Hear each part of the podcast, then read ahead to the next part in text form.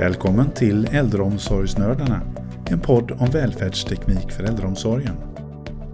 I dagens avsnitt så ska vi prata om ett fenomen som berör oss alla på ett eller annat sätt och det är ensamhet. Och framförallt så kanske det berör de äldre som är vår fokusgrupp med den här podden. Med oss idag har vi Therese Gyll ifrån den ideella föreningen Äldrekontakt. Välkommen till podden! Stort tack! Och vi kommer faktiskt att genomföra en intervju med dig via Teams. Så om ljudet är lite krassligt, ja då vet ni i alla fall vad det beror på ni som lyssnar. Vi kan väl börja så här Therese, att du berättar lite om dig själv. Vem är du och vad är äldrekontakt? Absolut, det kan vi göra. Jag heter Therese Gyll som sagt och jag är verksamhetsansvarig på Äldrekontakt där jag har jobbat i 5-6 år. Och Äldrekontakt då, då, eh, det är en ideell organisation som hjälper äldre ur ensamheten. Och eh, det som är unikt med vår verksamhet är ju då att vi tack vare olika volontärer kan hjälpa ensamma äldre att varje månad träffa andra ensamma äldre och samtidigt som de får möjlighet att umgås med personer egentligen från alla generationer genom våra volontärer. I Sverige ungefär 900 volontärer som hjälper cirka 600 äldre i 35 kommuner varje månad idag. Det är ju en, en rätt stor organisation då som ni har. Måste jag säga. Mm. Eh, du nämnde ju lite här om, om vilken som är er målgrupp. Att det är mm. de äldre då? Ja, absolut. Om man ska titta på det kan man säga att vi vänder oss generellt sett till alla äldre som är över 75 år och som bor ensamma i eget boende, som saknar gemenskap och som kanske har ett ganska litet nätverk. Det vill säga att man har inte så mycket kontakt med sin familj, man kanske inte har så många vänner kvar i livet. Mm. Och så har man börjat få det lite svårt att ta sig ut på egen hand för att delta i olika aktiviteter. Men om jag tittar på vårt liksom register med alla som vi verkligen hjälper idag så kan vi se att medelåldern ligger på 87 år. Och med tanke på att vi har väl en förväntad medellivslängd i Sverige nu på 84 så är det verkligen de allra äldsta i samhället som vi hjälper. Det här är ju personer som annars lever helt ensamma. De träffar inte vänner och familj annat än några enstaka gånger om året. Du nämnde innan att ni är 900 volontärer. Mm. Ungefär. Hur, hur får ni tag i de här volontärerna? Ja, det finns massvis med olika sätt att göra det på. Vi uh, samarbetar med en organisation som heter Volontärbyrån som är typ som en arbetsförmedling för volontärer egentligen. Mm. Där vi annonserar efter den typen av volontärer som vi har behov. Men det handlar också väldigt mycket om social media och annonsering eh, och såklart att använda vårt befintliga nätverk vill vi till exempel starta upp en grupp någonstans eller att vi ser att vi har ett stort behov någonstans, då frågar vi ju volontärerna som bor i det området om de har något tips på hur vi ska nå ut på ett bra sätt. Mm. Är det många, många steg innan man blir en, en fullvärdig volontär så att säga? För jag, jag, kan väl få nämna där att jag är faktiskt volontär hos er idag. Just det. Eh, och eh, faktiskt ett av mina krav var att det inte skulle vara så svårt att bli volontär. Och det upplever jag väldigt smidigt hos er.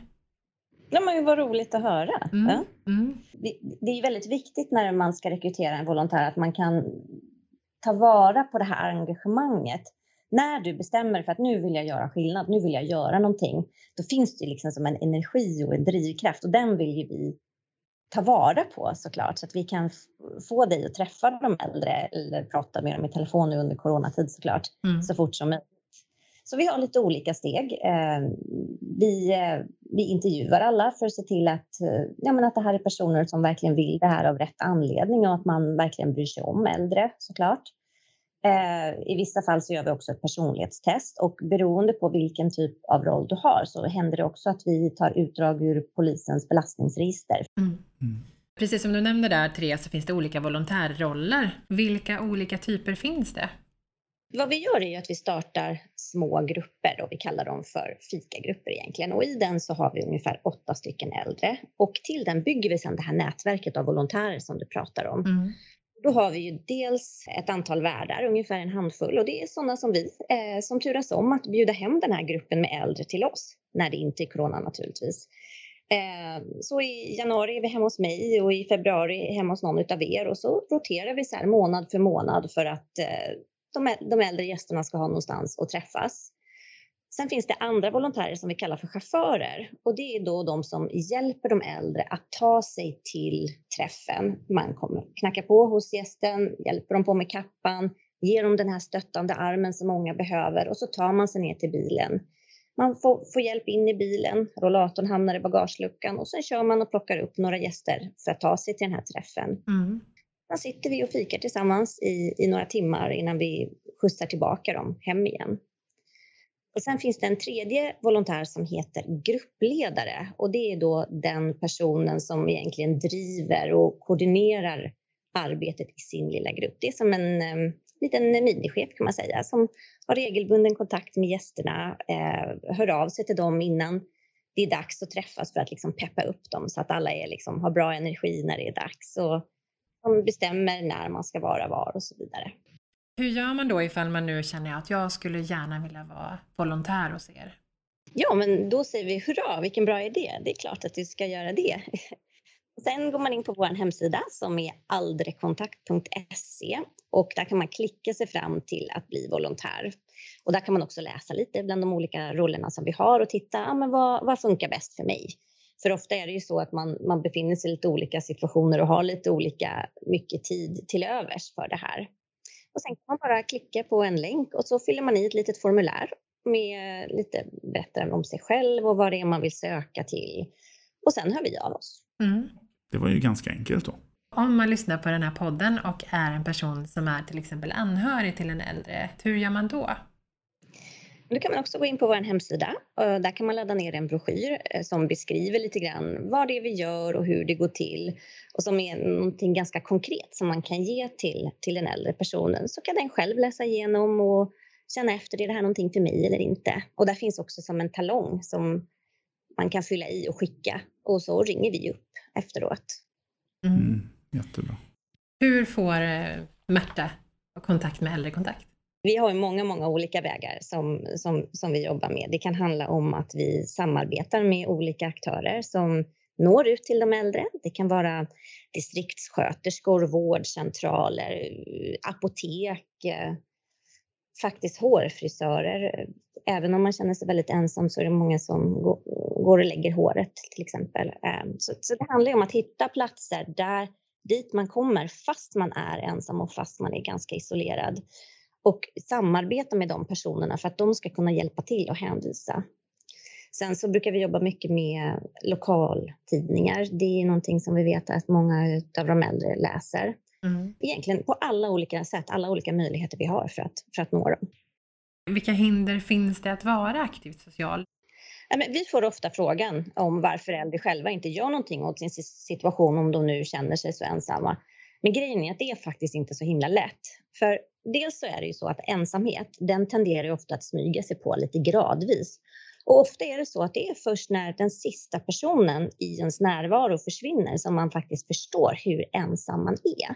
Och eh, social kompetens och den här känslan av att eh, att vara trygg i ett umgänge, den är faktiskt ganska mycket som kondition. Det vill säga att om du inte tränar på det, då blir du ganska snabbt svag i det och med det så kommer också väldigt mycket osäkerhet. Och som ni säkert vet, ensamhet är ju jättestigmatiserat.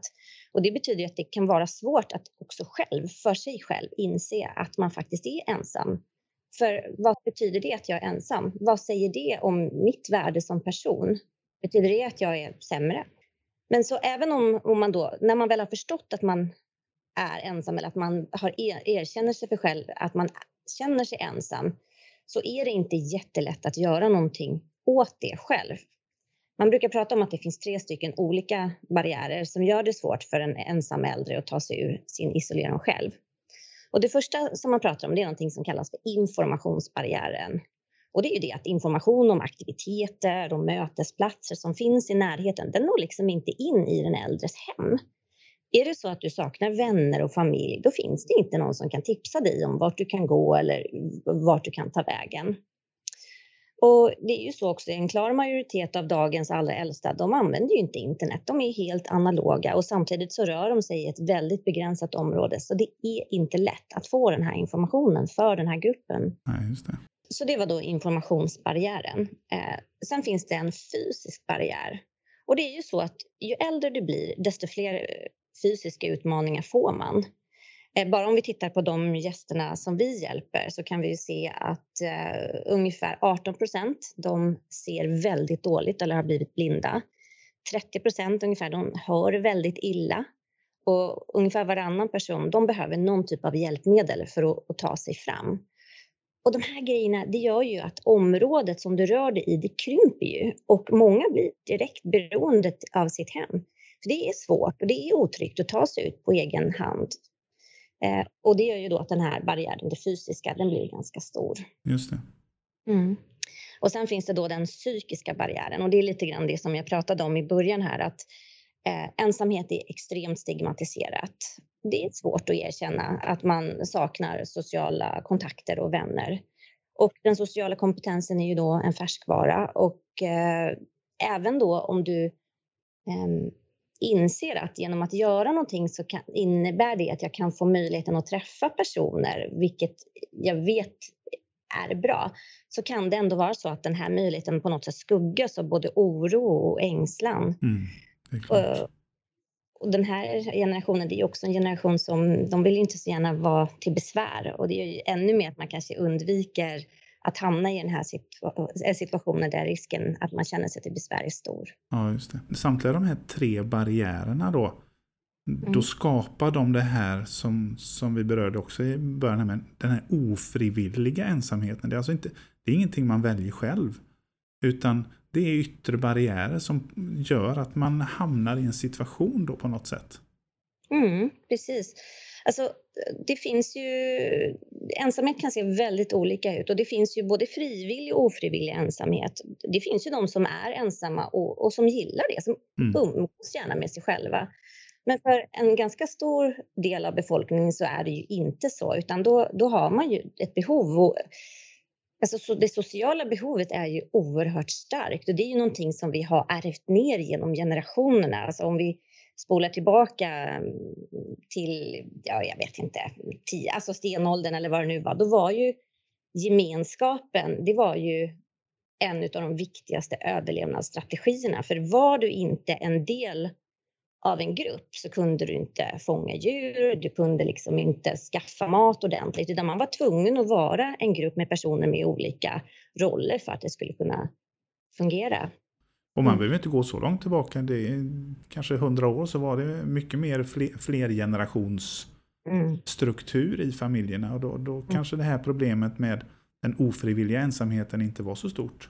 Det, ja, det, är mycket, det, är, det är verkligen tänkvärt. Jag tänker det som du nämnde innan Therese också med att man kan vara ensam men fast man har kontakt med barnbarn, släkt och andra personer också för den delen men att man ändå kan känna sig ensam. Mm. Eh, hur ser du på det?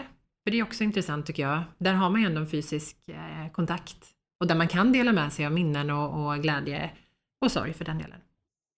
Absolut. Och det, det, finns ju olika typer av ensamhet. Eh, för det är ju olika typ, vad ska man säga, vi har ju olika sociala behov och beroende på hur de behoven tillfredsställs så, så kan vi känna oss ensamma på olika sätt egentligen. Då, då.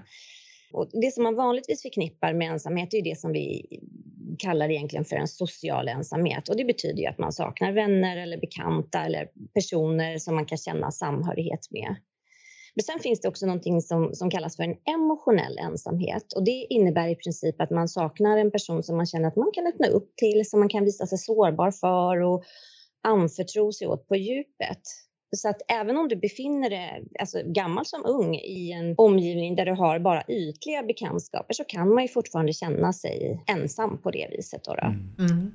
Mm. Och det, den finns en sista typ också som kallas för en existentiell ensamhet och det här är ju då för dem som, när man känner att man har ingen att dela sina innersta tankar med. Det finns ingen som verkligen lyssnar eller förstår oss. Och det är ju de här två typerna av ensamhet, alltså den emotionella och den existentiella, som du ofta kan känna även om du befinner dig i en grupp. Mm. Jag funderar på de här formerna av ensamhet. Kan det bli några följdeffekter av det här? Kan man må fysiskt dåligt eller vad, vad kan hända? Det, tror jag, det gäller ju all typ av ensamhet och, och det är ju någonting som forskning har sett sedan länge att ofrivillig ensamhet skadar oss lika mycket som rökning och fetma. Och tittar man på, på vad studier visar så kan ensamma äldre de har en högre dödlighet än mm. icke ensamma äldre och man riskerar också tidigare att drabbas av hjärtinfarkt, stroke, cancer och demens. Och grejen är att de som är ensamma, de blir inte bara sjukare, utan de känner också mer smärta. Och det gör ju också att de i regel behöver göra fler läkarbesök och så vidare. Och man ser också att de som är ensamma, eh, de förlorar tidigare sin förmåga att ta hand om sig själva och blir tidigare beroende av stöd i hemmet eller en plats på ett särskilt boende. Då förstår man ju verkligen hur viktig en sån här verksamhet som ni bedriver, hur, den är, hur viktig den är för egentligen hela samhället. Ja, men vi hoppas ju att vi ska kunna hjälpa de äldre att återknyta kontakterna och få det här viktiga sociala sammanhanget där man liksom känner att man, man är del av en gemenskap och att man blir aktiv och får eh, flera år med, med liksom glädje och att man kan... Det är svårt att veta exakt vad effekterna blir, men att man ändå får fler år med glädje och ett aktivt liv. Mm om man känner någon som man tror är ensam, det kan ju vara ett ganska svårt ämne att ta upp. Jag tänker själv ifall jag skulle fråga eh, min mamma till exempel om jag känner att hon, hon är nog ensam, men, men, men hon, det kanske inte är någonting som, som du nämnde innan som man gärna pratar om. Hur tycker du att man ska ställa frågan då? Har du något tips? Det är ju jättesvårt att prata med ensamhet. Mm. För det gör ju att en person kan känna sig liksom sårbar och det kanske inte är någonting man vill prata om överhuvudtaget. Utan då kan man ju vända på det och försöka eh, liksom få det här att associeras med någonting positivt. Så låt oss säga att din mamma har varit liksom en social person genom hela livet. Då kan man ju eh, utgå ifrån det och säga, du som är en sån härlig, glad person och som gillar att träffa nya människor.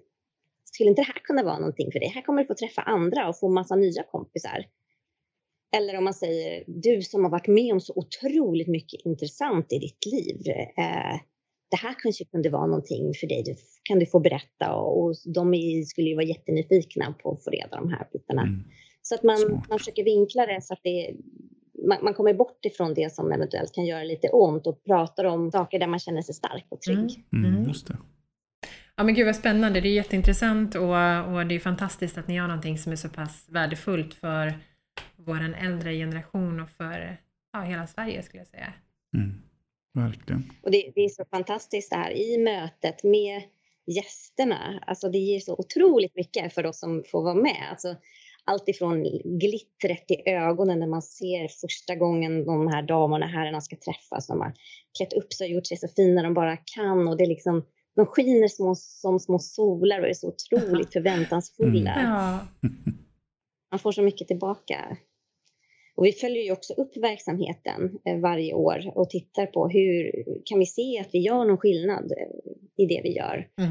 Och nu har vi bara siffror från december 2019, men då kunde vi i alla fall se att åtta av tio de känner sig mindre ensamma mm. och sju av tio de känner att de har fått ett bättre självförtroende sen de började delta och nio av tio de tycker att det här är viktigt för deras välbefinnande. Så det är jättekul. Det är ju jättefina siffror. Då förstår man också att det, det ger ju er energi att fortsätta. Mm. Jag fascineras av att de här äldre, jag hade nog en, en liten bild av att jag skulle prata med ja, men äldre personer på ett annat sätt. De här som jag pratar med, de är ju runt, men som du säger, 85-95. Badar mm. isvak. Äh, det är helt otroligt. Så jag tackade faktiskt eh, hela gruppen på senaste mötet för att jag, det ger mig, som du säger, så otroligt mycket mm. också. Ja, och även det här liksom med, med historiens liksom mm. upprepningar. Att, ja, men ni kommer väl ihåg när det var uh, i samband med den här Syrienkrisen, då var det väldigt mycket med, med båtflyktingar mm. och allt det här. Och då, vi har ju också båtflyktingar bland våra gäster. Då är det ju de som flydde från Karelen. Liksom. Mm. Eh, alltså, så att det, ingenting är nytt, liksom, utan allting finns. Jag tycker det är fascinerande. Mm, mm, verkligen. Vad bra. Jag känner Therese att vi har berört väldigt många delar avseende just det här med ensamhet och även fått veta vilka äldrekontakt är och vad ni gör som ideell organisation. Så jag tänker att vi avrundar där. Har du någonting som du vill komplettera med Mattias? Nej, jag tycker bara det var väldigt bra att få eh, några smarta sätt som man kan ta upp det här ämnet som, som du har sagt är, det är stigmatiserat och det, det kan vara svårt. Men vi fick några smarta tips där. Ett jätteintressant avsnitt. Och har ni frågor och tips och sånt som ni tycker att vi kanske skulle veta om så mejla oss på podcast.foniro.se. Vi tackar dig Therese återigen. Tack så jättemycket. Tack för att vi kom med. Ha det nu så bra där ute allihopa. Hej då! Hej då!